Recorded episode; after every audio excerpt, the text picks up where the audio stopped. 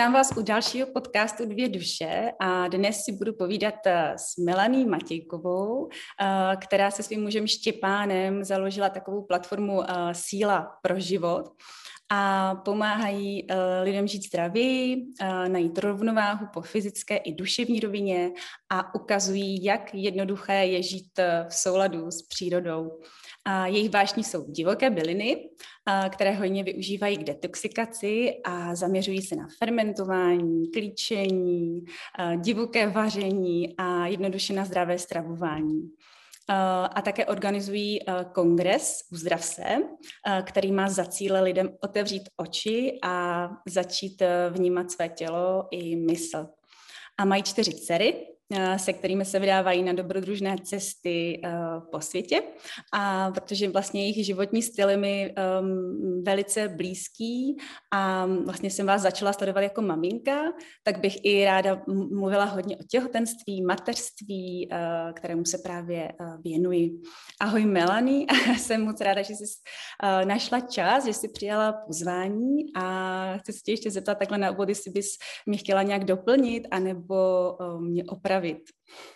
Ahoj Věrunku, já taky moc děkuji za pozvání, mám z toho radost a já myslím, že jsi to krásně řekla, ani nevím, co bych tam to plnila, tak moc děkuji za krásný úvod. Tak fajn. A já se tě zeptám, ještě před těma těhotenstvím a mateřstvím a tak, jak vlastně prožíváte teď léto a co je teď vlastně pro tebe největší priorita v létě? Léto miluji, tak jsme co nejvíce venku. Máme tady krásnou zahradu, kde pěstujeme, odpočíváme, meditujeme a je nám tam dobře a jinak trávíme hodně času v lese. To vnímám jako opravdu stroj síly. V této náročné době musím říct, že to docela prožívám, co se světově dělá nebo děje a zase znovu a znovu se obrátím na tu přírodu a čerpám sílu, protože jsem přesvědčena, že tam je ta moudrost, tam jsou i řešení na všechny naše problémy. Takže se snažím míň konzumovat nějaký média a sledovat, co se děje ve světě, ale víc vlastně cítit ten okamžik v té přírodě. Takže tady v Čechách už necestujete po světě. Ano, teďka přes léto jsme tady, protože tady je to krásný, to léto tady je nádherný, jenom zima mi vždycky přijde hodně dlouhá, tak to rádi zkrátíme a cestujeme. Dobře. A já teda začnu tím naším tématem a to je, že máš vlastně 4 dcery a tudíž si prožila 4 těhotenství a zkusila by si ještě vlastně vzpomenout, co v tobě vlastně každé to těhotenství zanechalo, nebo jak jsi ho prožívala, jak ses připravovala třeba na porod, jak ses i stravovala, prostě všechno, co tě v tom těhotenství napadá, co si tam prostě prožívala a případně jsi měla nějaký jako i předporodní rituál, jestli už tě tyhle ty témata vlastně v té době jako chytly, jestli už tě potkaly. A pak na ty porody se samozřejmě pak ještě zeptám, ale teď by mě zajímaly ty těhotenství, protože jsou 4, takže 4. Tak jestli to ještě takhle zpětně dokážeš, jestli jsi vůbec jakoby v poslední době někdy zamýšlela nad tím těhotenstvím, nebo už to úplně pustila z hlavy a už tě to vůbec jako... Samozřejmě já mám děti už trošku větší, 15, 13, 7, 10 a 7, tak, takže vlastně je to už trošku jiná fáze, než když je to tak žavý po těch porodech, tak vždycky prostě já myslím, že v těch ženě to dlouho žije dál, ale jsou to ty momenty, které mě hodně ovlivnily v tom, jakým směrem se vlastně jako rodinu chceme vydat, takže samozřejmě to tam je. A musím říct, že opravdu každý těhotenství byl jiný, jo? Neopakuje se nic. A navíc mě asi nejvíc překvapilo to poslední, to 4. těhotenství, kde jsem si myslela, že všechno už vím a jo, tak to nějak bude. A bylo to teda úplně jinak než ty 3 předtím, včetně porodu. Ale já si myslím, že je to vždycky ta možnost se otevřít tomu, že všechno může být i jinak a jít s tím proudem, naladit se na to, co to dítě i potřebuje a chce. Protože já myslím, že to byly i ty energie těch dětí. Musím říct, že i všichni, i když máme 4 holky, tak všichni 4 jsou naprosto jiní, mají jiný záliby, mají jiný koníčky, reagují jiný na stresovací situace, milují jiné věci. A to jsem si taky nikdy nemohla představit, protože si myslíš, jo, jako my je vlastně vychováme podobně, jsme jako ve stejném prostoru, zažijeme stejné věci, ale přeci jenom oni si už přinesou ten svůj příběh a vidí to skrz ty brejle, který mají nasadení. Tak tohle je pro mě vždycky fascinující, když vidím, jak jsou rozdílní. Mm-hmm. Takže no, ještě mi napadá ty předporodní rituály, ještě tolik neřešila. To dneska vidím, že je to moderní, nebo že se to řeší a moc se mi to líbí, ale to jsem ještě nedělala. Mm-hmm. A chtěla bys to třeba, jako kdybys měla tu možnost, tak bys to ráda prožila. Jo, já myslím, že jo. My jsme měli takový menší rituálky i v tom, že jako ty masáže a že muž zpíval dětem v břiše a tak dále. To už jo, ale dneska je to takový trošku sofistikovanější, takže to je hezký. Ale myslím, že to není ani potřeba jako opravdu jít na nějaký rituál, ale je to spíš o tom vnitřním nastavení, který na to máme. A to myslím, že jsem si i už před 15 lety nějak meditativně na to naladila, jaký to bude a soustředila se na to tělo, na všechny ty pocity a vnímání, které kolem toho byly. Mm-hmm. A ty jsi říkala, že jsi vnímala i tu energii těch holčiček, to znamená, že jsi cítila i to, jak v tom těhotenství se třeba projevovaly v bříšku, takže pak i takhle vlastně vyrostly, jako že jsi vnímala tu energii i potom, že fakt jsi to takhle jako cítila. Jo, jaký bylo těhotenství, tak takový se třeba... Trošku tak to bylo, ano. To je samozřejmě otázka, kde je vajíčko a kde je slepice, co bylo dřív. Jestli se navzájem ovlivňujeme, maminka a dítě, anebo prostě jenom ta maminka přijímá vlastně ty signály od toho miminka, nevím. Ale každopádně bych to tak viděla. Například u toho posledního těhotenství, tak jsem byla přesvědčená, že to bude kluk. My jsme teda nikdy nešli jako jenom na minimální nějaké řečení s posledním už skoro vůbec, takže jsme se samozřejmě nenechali říct, co to bude. Ale já jsem si myslela, že to je kluk, protože ta energie byla totálně jiná. Já jsem říkala, aha, jasně, to bude kluk. Ale je to další holčička, která měla prostě naprosto jiná energii nebo má. Aha, to je dobrý. A ono se to někdy i poznává třeba podle bříška, to se taky zkoušela, jakože se říká, tak tohle je takový, tak to bude, jo, protože ono to jsou takový strašný jako fámy, jo, ale i tohle si víš, jako vnímala, že...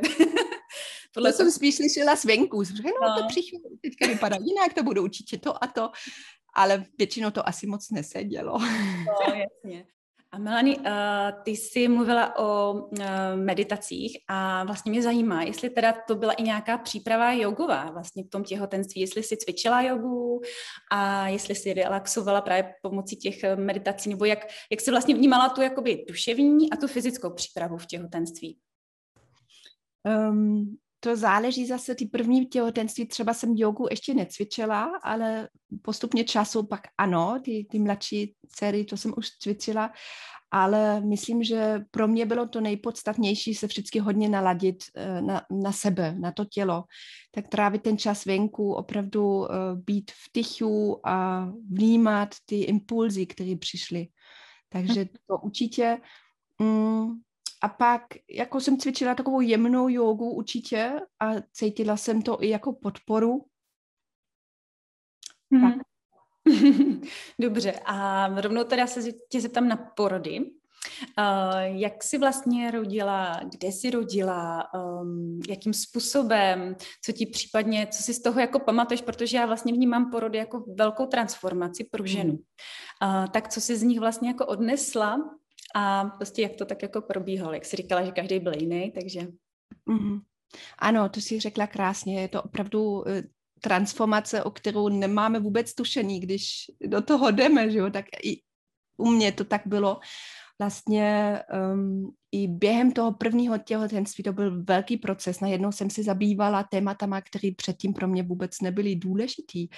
A já myslím, že to byl opravdu velký osobní růst už během těhotenství a pak ten porod je takový, že já jsem si vždycky myslela, jo, to zvládne každá, tak já to dám taky. Ale překvapilo mě, jakou to má sílu.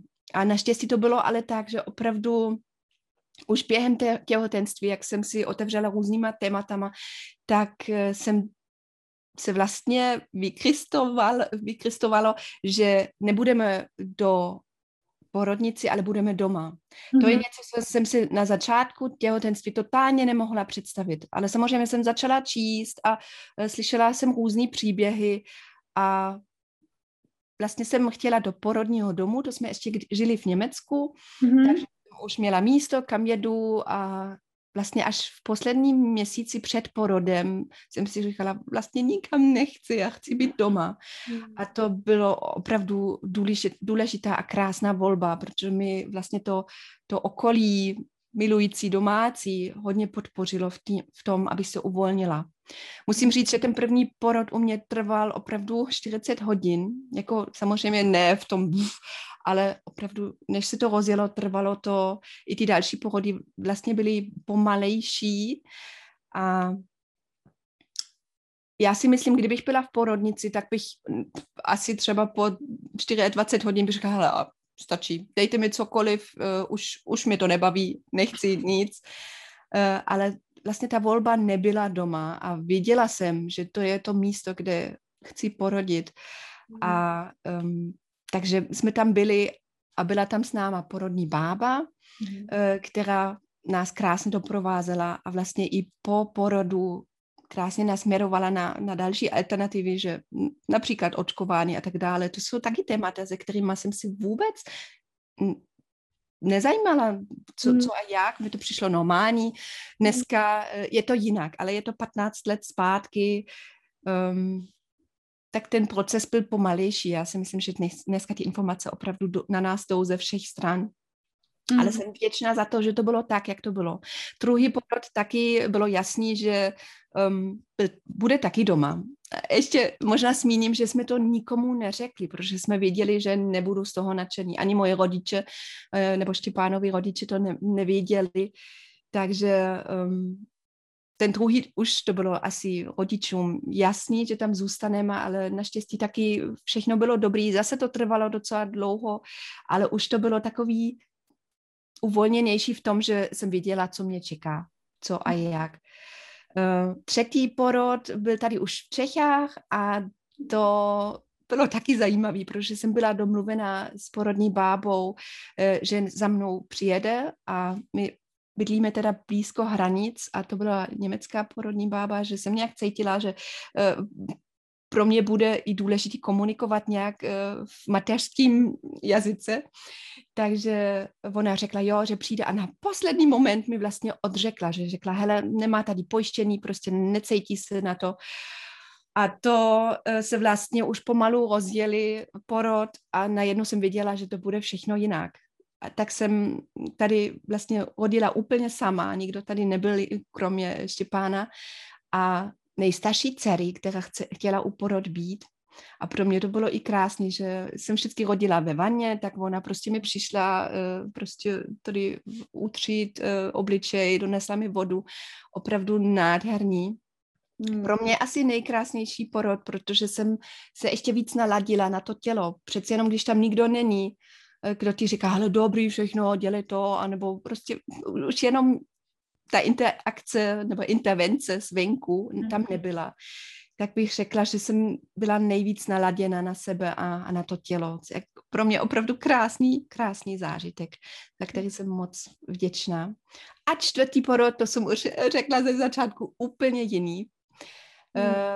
A to tím, že jsme vlastně nechodili moc na ty prevence, ale ty porodní báby ano, a ona prostě najednou ke konci těhotenství říká, hele, něco se mi tady nezdá, já myslím, že byste měli jít na jaký ultrazvuk. A jsem říkala, ultrazvuk, no tak jo. A pak se zjistilo vlastně, že Emilka byla oprácena. Mm-hmm. Tak šla prostě koncem pánevním. Mm-hmm. Což pro mě byl opravdu šok. Jsem říkala, hele, to vůbec necítím, to se mnou nerezonuje, co to má být tady, tak opravdu to bylo těžko to přijmout. A samozřejmě jsme se snažili všichni metodama, různýma, prostě alternativnama si přesvědčit, aby se otočila, protože zase jsme chtěli tady hodit doma sami.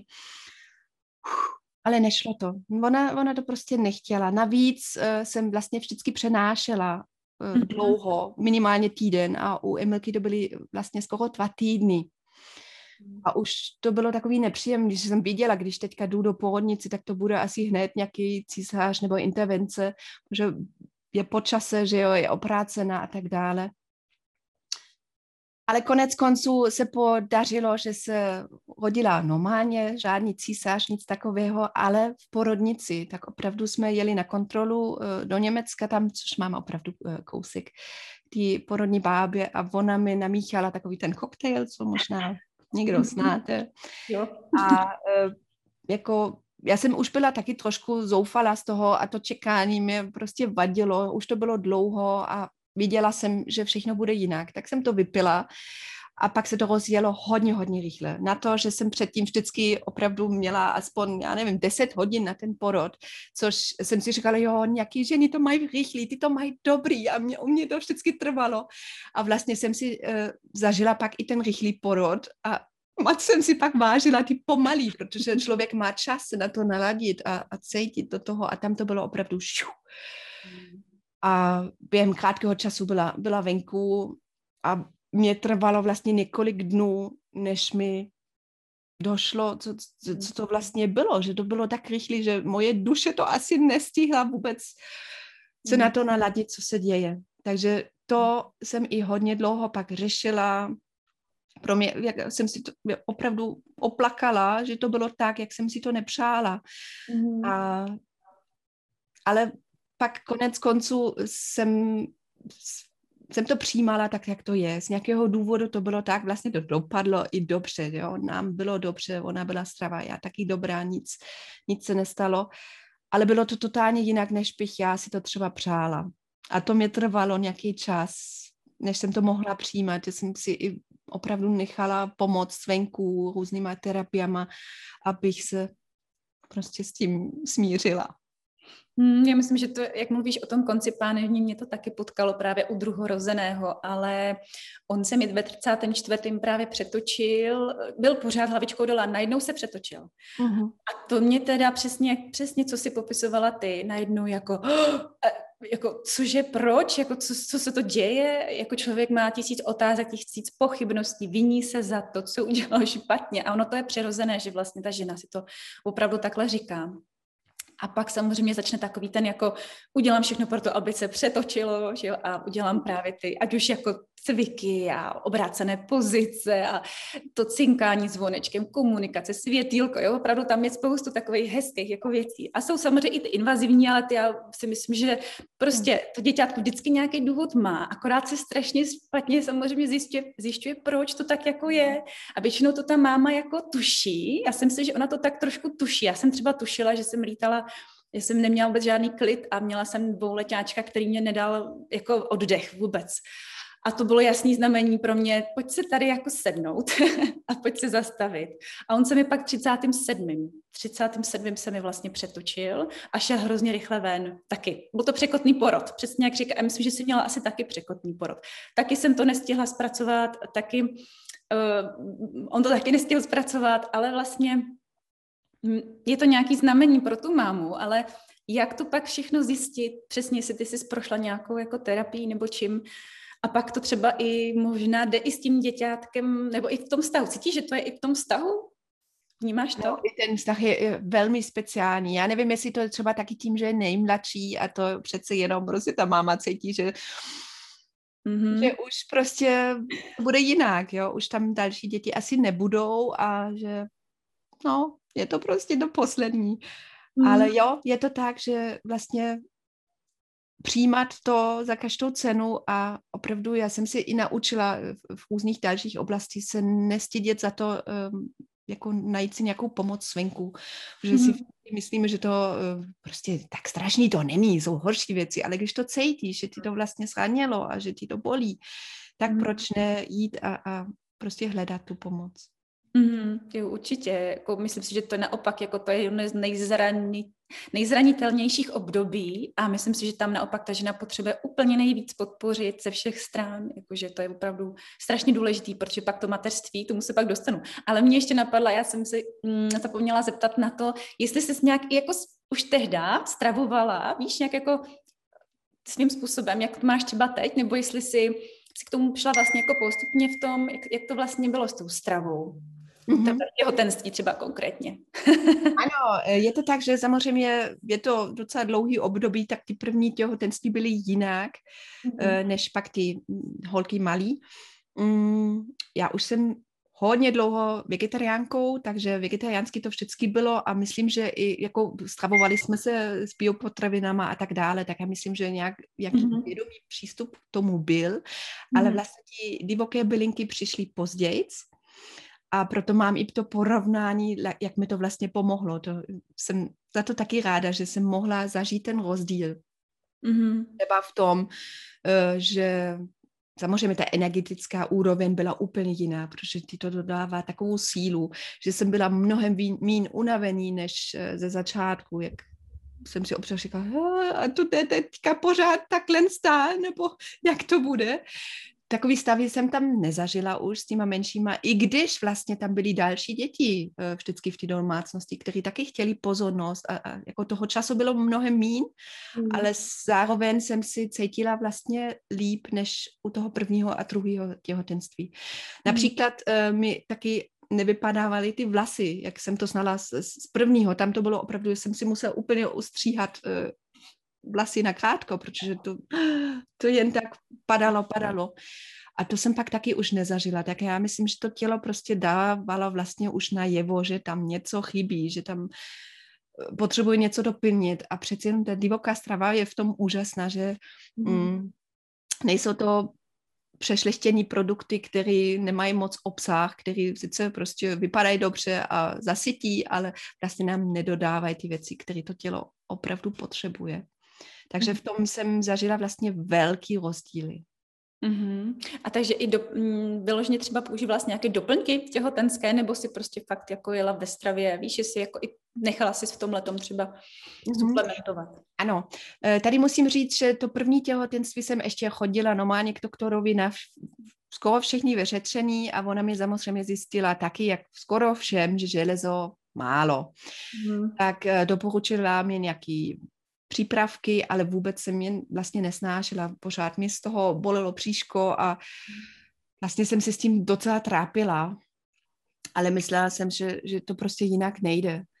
A to pak už ty další těhotenství vlastně jsem, myslím, že jednou taky dělala krevní obraz a tam to vždycky bylo i v pořádku, tak já si myslím, že tam to bylo lepší. Navíc jsme měli prostě se Štěpánem, Štěpán se učil v Německu takovou techniku doktora Klingharta, kde můžeš skrz svalový test docela jednoduše zjistit, jestli ti něco chybí nebo ne. To jsme taky používali a to taky vnímám jako velkou pomoc, že mi třeba řekl, hele, teďka vitamin D například, jako si dej. Tak jsem to i doplnila, to jo. Ale já myslím, že jako ten základ i skrze ty bylinky byl dobrý a jsem tam něco doplnila. Ale obecně bych to určitě doporučila se o to postarat. Právě to miminko si vezme, co potřebuje, že jo? Ale ta maminka by taky měla mít všechno, aby byla připravena na to, co přijde po tom porodu, že jo? Že to pokračuje, že to prostě není finále, ale je to jenom úvod na to, co přijde pak. Přesně, přesně. A to je ono. Já se tě chci zeptat na 6 nedělí, protože máš o 4 6 nedělí. A já si myslím, že u toho prvního si všechny přejeme odpočívat a chceme mít takovou tu, jako opravdu si to dát v tom klidu a tak. Tak jestli jsi to zažila, anebo jestli jsi měla takový ten mod té akční mámy, že jako už si po týdnu prostě chodila na procházky, jo, a jako jak jsi to prožívala a vlastně v souvislosti i s těmi ostatními a vlastně s přibývajícími dětmi, jestli jsi třeba nechala pomoct, protože to je další taková věc, ty maminky, jo, že všechno zvládnu, ten model jako v hlavě, však to každá nějak udělala nebo zvládla to, každá porodila, a to tam je strašně zakořeněné, mám pocit, ten vzorec. A pak se to tím porodem podle mě nějak jako začne transformovat a ta maminka už začíná vnímat, jako, ale to takhle být nemusí a já si můžu nechat pomoct, nemusím to všechno zvládat sama. Tak jak jsi prožívala to první, druhý, třetí, čtvrtý, šestý neděl? Ano, jo, to si je řekla krásně, protože máme vždycky takovou představu, jak to má být a jak je to správně. Pak zjistíme, že to třeba pro nás vůbec není možný, nebo prostě, že nám to nedělá dobře. A naštěstí musím zpětně říct, že jsme měli tu porodní asistentu tam v Německu, která nám chodila pak i po porodu na nějaké kontroly a vlastně nám i hodně radila, jak s tím miminkem zacházet, jak prostě ovládat ty látkové plenky, protože já samozřejmě jsem neměla tušení a tak dále. A ona byla takový německý přísný typ, jo? Že mi řekla, hele, víš co, po tom porodu 3 dny ležíš. Nebudeš tady lítat jako podobně. Ty jenom ležíš. Když musíš na záchod, tak jo, ale ani neosprchovat, prostě ležíš tady s miminkem. A já, tak jo. A opravdu jsem to dodržovala, manžel mi krásně vařil, obstaral všechno a zpětně to vnímám jako jeden z nejkrásnějších momentů, protože fakt jsem jenom tam byla s tím miminkem a vůbec jsem nic neřešila. A to je krásný a to hodně, hodně doporučím všem. Klidně může být delší. Já myslím, že občas jsem si pak i dopřála delší, protože jsem cítila, že je to taková oáza, kde zase nabereš energii na ty další kroky, které pak přijdou. Pak samozřejmě vstaneš a dáš miminko do nosítka nebo do kočáku a pak budeš chtít uklízet domácnost, vytřít nějaký podlahy. Přijde to, ale má to opravdu čas. Já jsem kdysi i slyšela, že v Indii opravdu tak je, že mají těch 40 dnů, že ta žena je vlastně oddělená v nějakým... Kýši. Kýši, přesně tak. A mi to dává smysl, že opravdu, já si myslím, že tím více tam načerpáš tu energii, tak tím lépe vlastně je ten další průběh toho, jak to pokračuje, protože když chceš hned naskočit na ten starý režim a být výkonná a dokonalá a všechno prostě, aby to bylo i jako hezký doma, uklízený, když přijde tchýně, tak to není dobrý nápad, jo, a to vlastně, jo, jsem pak zprovoznila i u dalších porodů. Bylo to naštěstí tak, že moje máma nebo moje rodiče pak přišli hned ten další den a pomáhali s dětmi. Tak, a je to i tak, že jak jsme na volné noze, tak Štěpán vlastně vždycky se tam vzal dlouho volno, že jsme to mohli i ve 3 nebo pak ve 4, 5, jako celá rodina se užít jenom takovýto zastavení, jako že by si čas zastavil a seš tam jenom a čuchneš si a prostě pohladíš a maslíš a je to tak krásný, nejenom samozřejmě pro tu mámu, ale samozřejmě i pro to miminko, že cítí, že tady je ten prostor, že má tu pozornost a nejsou vůbec důležitější věci, než se maslit s tím miminkem. Nejsou. Takže tohle určitě, jo, doporučím a jsem i vždycky dodržovala a myslím, že... I u toho 4. Ano. Jo, taky. Jo, opravdu, jak jsem měla tu oporu v té rodině, že jsem mohla, my jsme tak, třeba jsem si i v obýváku tam rozkládal gauč a jsem prostě ležela tam po celý dny, tak to znamená, že jsem vlastně tam byla i s těma dětma, když přišli, ne, že bych prostě na týden byla úplně někde jinde. Děti si mohly taky vždycky přijít k tomu miminku. Vlastně jsme byli uprostřed dějiny v té rodině, ale zároveň v takovým hnízdečko ochranným, takže tak jsem to vnímala jako hodně dobrý. Jo, to je fajn, že to říkáš, protože myslím si, že ten tlak jako v dnešní době je velký na ty maminky a co všechno by měly udělat, zvládnout. I to vlastně možná, jak by to mělo být krásný, tak taky tam možná takové jako trošku tlak na to, jak by to mělo vypadat. A ono fakt si myslím, že já to vnímám třeba, když mám maminky po porodu, tak oni třeba hrozně chtějí, ale pak je to taky o tom dítětku, jestli jim třeba i tam dá tu možnost, protože může mít fakt nějaký třeba i zdravotní problém a pak to je obrovský kolečko prostě emocí, starostí a tak. A tak mě vlastně napadá, vlastně, co bys jakoby doporučila třeba maminkám, když mají fakt takový jako nedostatek spánku a mají to fakt strašně jako náročné a je něco, co bys jim jako doporučila ve smyslu třeba ať už nějakých jako zvyků nebo nějakých jako tvých typů na potraviny, něco, co ti třeba dobíjelo jako maminku, jako kromě místo kafe, teď myslím, víš, jako by něco, co ti opravdu dodávalo tu energii, víš, co pro tebe bylo to hlavní třeba. Mm-hmm. Ještě možná dodám tady, jak jsi to řekla předtím, že vlastně je tam i to, že chceme, aby to bylo hezký, aby jsme to jako cítili jako hezký a občas to tak není. To, s tím jsem si vlastně taky potkala už u prvního porodu, kdy mi vlastně pak došlo, že to miminko teďka bude pořád tady a že se Štěpánem už vůbec nebudeme sami. A s tím jsem třeba taky trošku bojovala. Mě to trvalo nějaký čas, jsem si říkala, jo, je to dobrý, je to super, začíná něco nového. Ale to jsou věci, které si předtím jsem si neuvědomila, že pro mě vždycky bylo nepředstavitelné, že najednou z toho břicha prostě budu mít miminko. I vždycky ta představa je to vlastně jasný, ale jak je ten pocit od toho, to pro mě bylo těžké si představit a vlastně mě to pak překvapilo, jo. Ale i tam je to vlastně o tom to přijímat, říct, jo, mám prostě takový pocity a je to oka.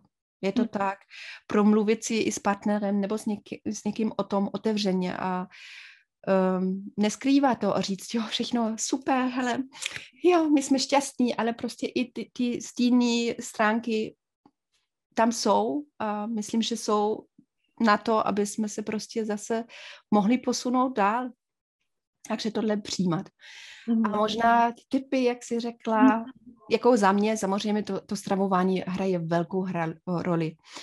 I tady děkuji zase ty naši porodní bábě z Německa, že mi kdysi řekla, že kafe ani v těhotenství, ani po porodu nemá co dělat, protože ten kofein vlastně jde na to miminko a je to začárovaný kruh. Tak vlastně jsem už před 15-16 lety přestala pít kafe a do dneska nepiju kafe, alkohol. Prostě jsem se odnaučila, protože spousta let jsem buď byla těhotná, anebo kojila. Je to takový jako asi 10 let kolečko.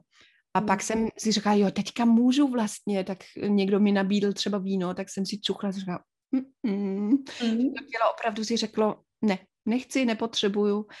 A takže to kafe, myslím, že není ta dobrá volba, ale pro mě jsou to zelený smůzička třeba, když je to opravdu s čerstvýma bylinkama, které rostou divoce a mají tu energii, tak za mě to zabere mnohem líp než nějaký kafe, aspoň to je, jak to mám ve vzpomínkách, protože samozřejmě to dneska nevím.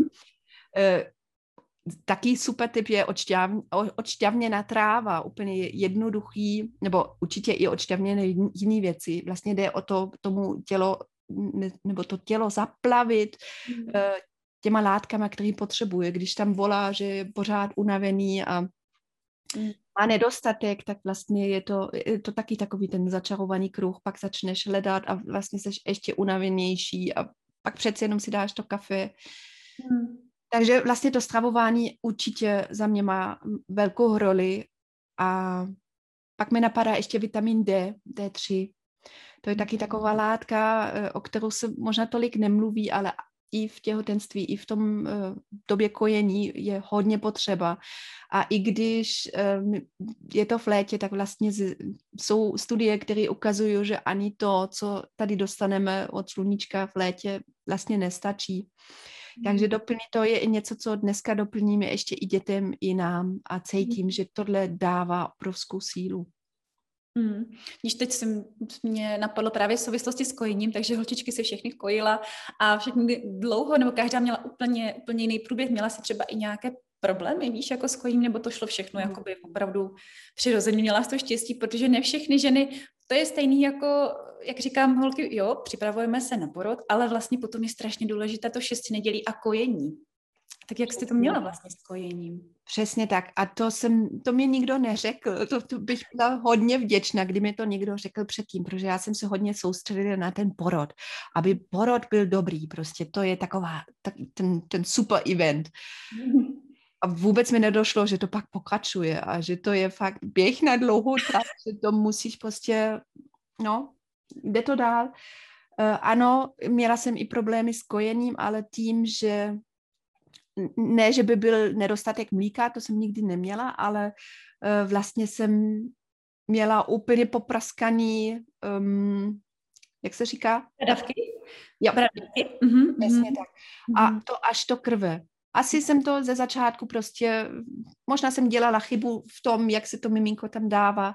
Samozřejmě to byly takové bolesti, že jsem si nemohla představit předtím a jsem už jenom plakala. Jsem říkala, ne, zase chci pít, co mám dělat? A byla jsem krátce předtím, že řekla, hele ne, to nedám. Protože jako přeci jenom po tom porodu ještě žena potřebuje prostě spíš odpočinout a pak pokaždé, když to miminko chce pít, máš příšerné bolesti. Jsem říkala, to nedám, to nejde. Tak naštěstí pak jsme dostali tip na ty čepičky, které si tam dají dát, i když prostě nejsem úplně zastánce takových technických pomůcek. Nám to vlastně zachránilo život, bych řekla, že jsem pak musela kojit nějaký čas s těma čepičkama, než se to zase odnaučila, ale to bylo dobrý. A vlastně už ty další těhotenství jsem to věděla, že to přijde, tak jsem si vlastně tam našetřila nebo připravila nějakou sílu na to i prostě jenom na to myslet nebo mít ten prostor v té hlavě, ano, přijde tam ještě něco, nekončí to tím porodem. Mi vlastně pomohlo, že jsem vždycky říkala ano, prostě šetřím si i tu sílu na to, dám tu pozornost tomu, že přijde i to kojení. A pak to bylo vlastně tak, že první dcera se odkojila sama, protože jsem byla zase těhotná. Jo. Asi to nechutnalo už, což mě velice překvapilo. To bylo i docela brzo, no rok a něco. Jo, a prostě z ničeho nic, pak najednou už nechtěla. A ty další, to bylo spíš opak, že se hodně kojili dlouho. Občas jsem i pak řekla, hele, už nemůžu a nedařilo se úplně odstavit. Tak jednou i Štěpán musel prostě s ní odjet.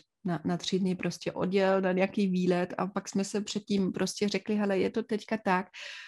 Myslím, to bylo u Martičky. Ty byly už 3 roky, tak jsem, nebo skoro 3 roky, tak jsem mi to vysvětlila. Já jsem říkala, hele, teď to tak je, ale já jsem neměla tu sílu prostě jí to prostě nedopřát, když tam byla a plakala, tak jsem říkala, no tak pojď. A to řešení opravdu bylo tak, že Štěpán pak odjel na 3 dny, myslím, k babičce, dědovi a pak přijeli a bylo to dobrý, jo, i prostě bylo to za námi a myslím, že to nezanechali nějaký traumatický stopy, že to bylo v pořádku. Ale vlastně i tam jsem si zase musela říct o pomoc, že jsem to nějak sama nezvládla. A to bych i řekla, že to je jedna z lekcí, které jsem si tam odnesla z toho těhotenství, porodu i kojení, 6. neděli a tak dále. Že je úplně v pořádku říct, ale tady prostě teďka nevím dál, kdo mi pomůže a jak. Takže nestydit se za to, ale říct, ale teďka i tomu manželovi nebo z rodiny nebo zvenku si říct o tu pomoc.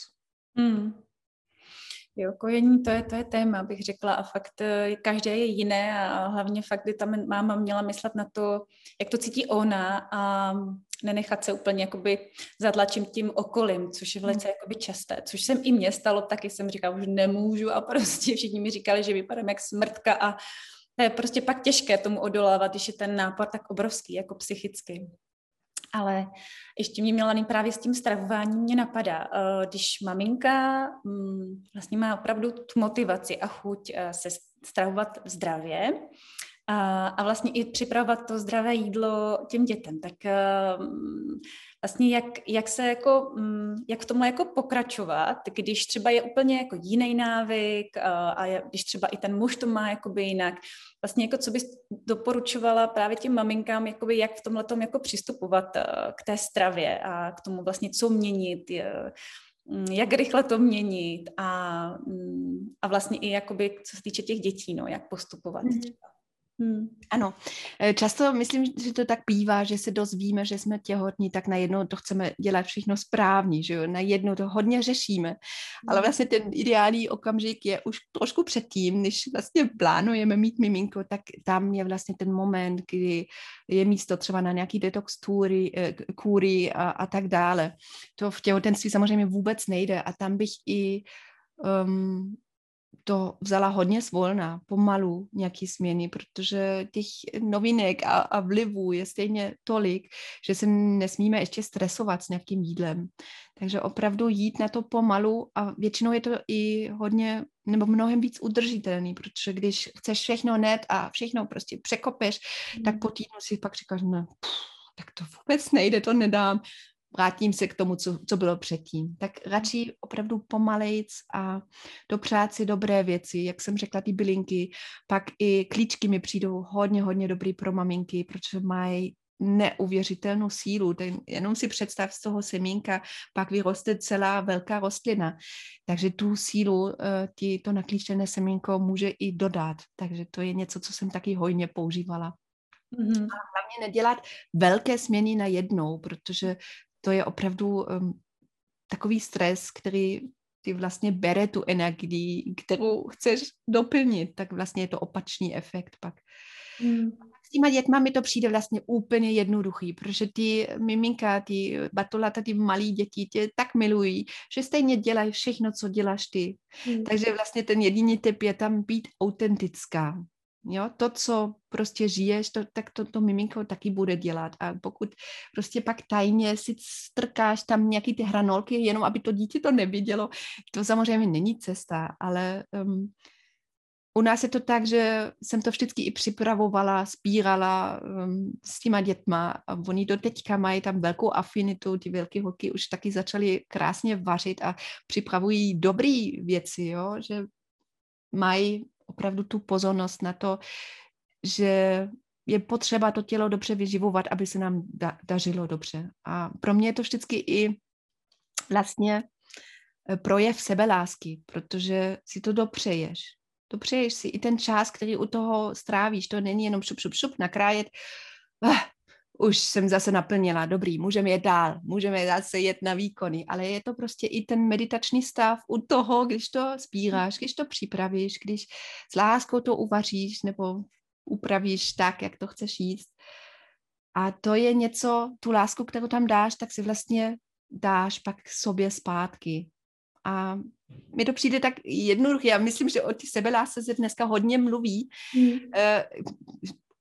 Pro mě občas i takový spíš teoretický, ale může to být úplně jednoduchý věci, které stejně musíš dělat, stejně se stravuješ, stejně si musíš něco připravit, tak si tam dopřej ten čas, ty hezký, krásné myšlenky od toho. A já si myslím, že se to vrátí a že ty děti to samozřejmě taky cítí. To neznamená, že u nás všichni vždycky jsou nadšení z každého jídla. Občas se stává i, že někdo říká, tohle ne. Tak jo, tak dneska si nedáš smoothie, tak si dáš prostě nějakou kašičku nebo něco jiného úplně v pohodě, aby to nebylo s nějakým tlakem, nebo to musím, to je zdraví, to potřebuju, ale s tou radostí a lehkostí, že to je dobrý a jo, že si to dám. Jo, to je, já si pamatuju, že já jsem vás totiž vlastně tak začala sledovat víceméně asi po jednom kongresu, pak jako maminka si myslím, pak je to těch 5 let zpátky a pamatuju si, že jsem těmi smutí začala pozdějiš u sebe, tudíž i u toho prvního syna a on už opravdu on to prostě nechce, do teďka na to nějak jako nenavík, je to pro něj jako a ten druhorozený to měl jako mě to viděl a vlastně do teďka pije, i když to má zelenou barvu, jo, i když to má zelenou barvu, ale on je celkově jako není tak konzervativní jako ten první, takže asi to souvisí, ale fakt si myslím, že ty dětičky, jakmile to tam je taková jako automatika a vidí to u těch rodičů, tak vůbec nepřemýšlí nad tím, že by to mělo být něco jako divného. A Melanie, jak mluvíš o těch rituálech vlastně, tak mě nahráváš, protože si myslím, že právě v té současnosti, kdy to i s tím, co se děje, tak je toho opravdu hodně a myslím si, že jsme všichni přeinformovaní a přesycení a tohle bychom měli udělat a ještě tam ten kurz a ještě tohleto. A teď a najít si v tom nějaký to svoje a ty vlastně jako maminka 4 dětí, tak jak vlastně ty si udržuješ nějakou tu svoji vlastní energii, nemyslím, abys měla hodně energie, ale jako právě tu autentičnost a tu svoji ženskou energii, protože kloubíš jo, čtyři holčičky, práci, takovou jako seberealizaci. Do toho máte holky, to jsem ani neotevřela tohle téma, to bylo asi na další povídání, ale domácí vzdělávání, jo, i to všechno podle mě opravdu velké množství taky.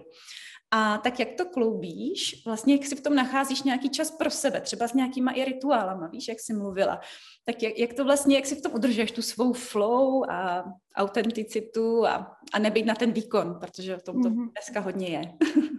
To je pravda. Já si myslím, že to je asi hlavně tím, že dělám věci, které miluji, že to, co dělám, mi dává smysl a naplňuje mě to radostí. Samozřejmě to neznamená, že každý úkol, který s tím třeba souvisí, vždycky je suprový, že se na to těším. Občas jsou tam i takové prostě věci, které se musí udělat, ale celkově mi to opravdu dává smysl, to, co děláme, a mám takovou velkou vizi, kam to chci vlastně směrovat.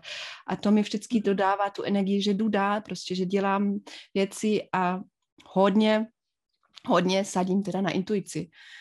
Vůbec se nepřinutím, když něco necítím, tak to prostě nedělám. I když zvenku to vypadá úplně jako nesmyslný, že a proč ne? Takže necítím to, nejdu do toho.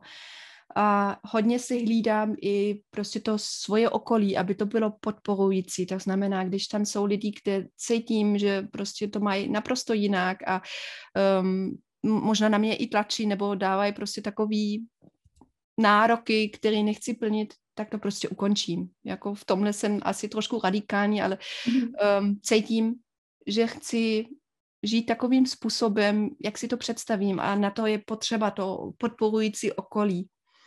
A to žijeme i v té naší rodině prostě s těma dětma. To je to, co předáme dál, že prostě jdi si za tím, co cítíš jako správný. I když zvenku to vypadá pro někoho úplně nepochopitelný, i když ty argumenty a fakta, jak jsi řekla, toho je dneska tolik. To nemusí ale platit pro tebe. Když cítíš uvnitř něco jiného, tak jdi si za tím. Pro nás to byl právě i důvod, proč jsme děti nedali do školy, i když vlastně já jsem chodila ráda do školy, moc ráda, já jsem vždycky tvrdila, já jsem chodila ráda, oni naše taky. A zkusili jsme to vlastně, Hanka chodila 1 rok a i když je to tady malo třídka, učitelka je naše dobrá přítelkyně, kamarádka, stejně to nešlo prostě a pro nás to byl taky proces říct, aha, jako vždycky v tom rodičovství, aha, bude to jinak, než jsem si to myslela. Ale pak, jo, taková mantra. Vlastně jo. A pak dneska jsem na to nesmírně vděčná, protože nám to otevřelo takové možnosti, že prostě dneska žijeme tak svobodný život, jak jsme se před 15 lety vůbec nemohli představit.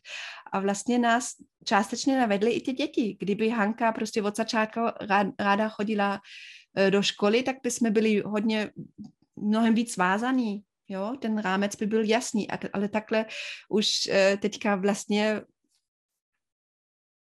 má 9. třídu za sebou a prostě všechno tady v té domácí škole, a to neznamená, že já jsem tady paní učitelka a jdu, Hanko, dneska děláš to a to, ale opravdu ty děti dneska jsou jiný, oni vyrůstají s tím, mají ten potenciál si najít ty cesty sami.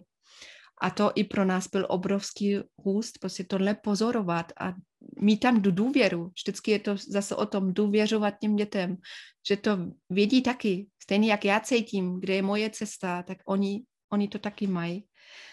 A to, to je pro mě krásný a zároveň mi to dodává tu energii, kterou potřebuju pak, i když jsou úkoly, kde cítím, že mi to toho moc nechce, ale je to vlastně další mezikrok mezi tím, jak se dostanu tam, kam chci.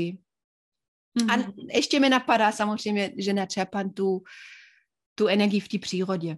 To je možná i to alfa omega, že prostě strávím hodně času venku v té přírodě a tam vlastně čerpám tu důvěru, kterou pak potřebuju s těma dětma, protože tam vlastně příroda mě to ukazuje.